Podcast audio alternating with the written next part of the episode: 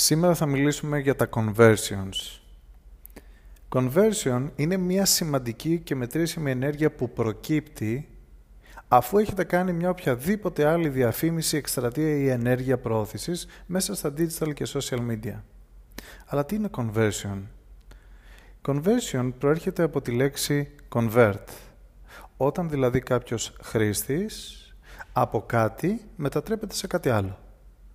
Αν για παράδειγμα κάποιος άσχετος δει μια διαφήμιση μας ή μια ενέργεια που κάνουμε στα digital και social media, για παράδειγμα ένα post, πατήσει το link και έρθει στο website μας, αυτό θα μπορούσε να θεωρείται το πρώτο conversion.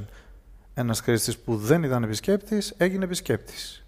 Αν αυτός ο επισκέπτης συμπληρώσει μια φόρμα στο website μας και πατήσει το submit, αυτό θα μπορούσε να είναι το δεύτερο conversion.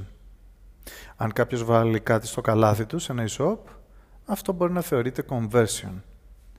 Αν προφανώς κάποιος αγοράσει, αυτό επίσης θεωρείται conversion.